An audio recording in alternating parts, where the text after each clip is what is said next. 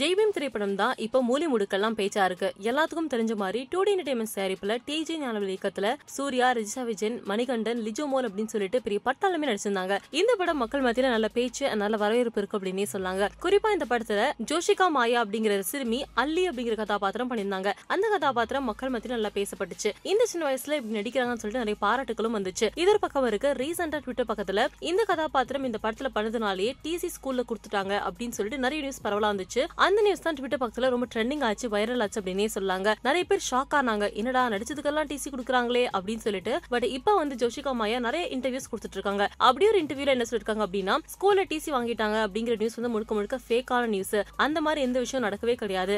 எங்க ஸ்கூல்ல முழுசா எனக்கு சப்போர்ட் பண்றாங்க அப்படிங்கிற மாதிரி பயங்கர பாசிட்டிவா பேசியிருந்தாங்க. இவங்க இந்த மாதிரி சொன்ன உடனே ரொம்ப ஷாக் இருக்கு அப்படின்னே சொல்லலாம். ஏன் அப்படின்னா எல்லாரும் வந்து டிசி வாங்கிட்டாங்க அப்படின்னு நினைச்சிட்டு இருந்தாங்க. இப்ப அப்படியே மாத்தி சொல்றாங்களே எது உண்மை அப்படின்னு தெரியல. ஒருவேளை ஸ்கூல்ல வந்து பேசி சமாதானம் பண்ணிட்டாங்களா இல்ல என்ன அப்படிங்கறது தெரியல. ஒரு வேலை வந்து பாதி டிசி வாங்காம அந்த பொண்ணுக்கு சப்போர்ட்டிவா இருக்காங்க ஸ்கூல் அப்படின்னா நிஜமாவே நல்ல விஷயம் தாங்க அப்படின்னு சொல்லிட்டு உங்களுக்கு அந்த அள்ளி கதாபாத்திரம் பண்ண ஜோஷிகா மாயா எவ்வளவு பிடிக்கும்? ஜெய்வம் திரைப்படத்தை பத்தி உங்க கருத்துக்களை மறக்காம கமெண்ட்ல பதிவு பண்ணுங்க. மறக்காம சின்ன லைக் பண்ணுங்க ஷேர் பண்ணுங்க சப்ஸ்கிரைப் பண்ணுங்க.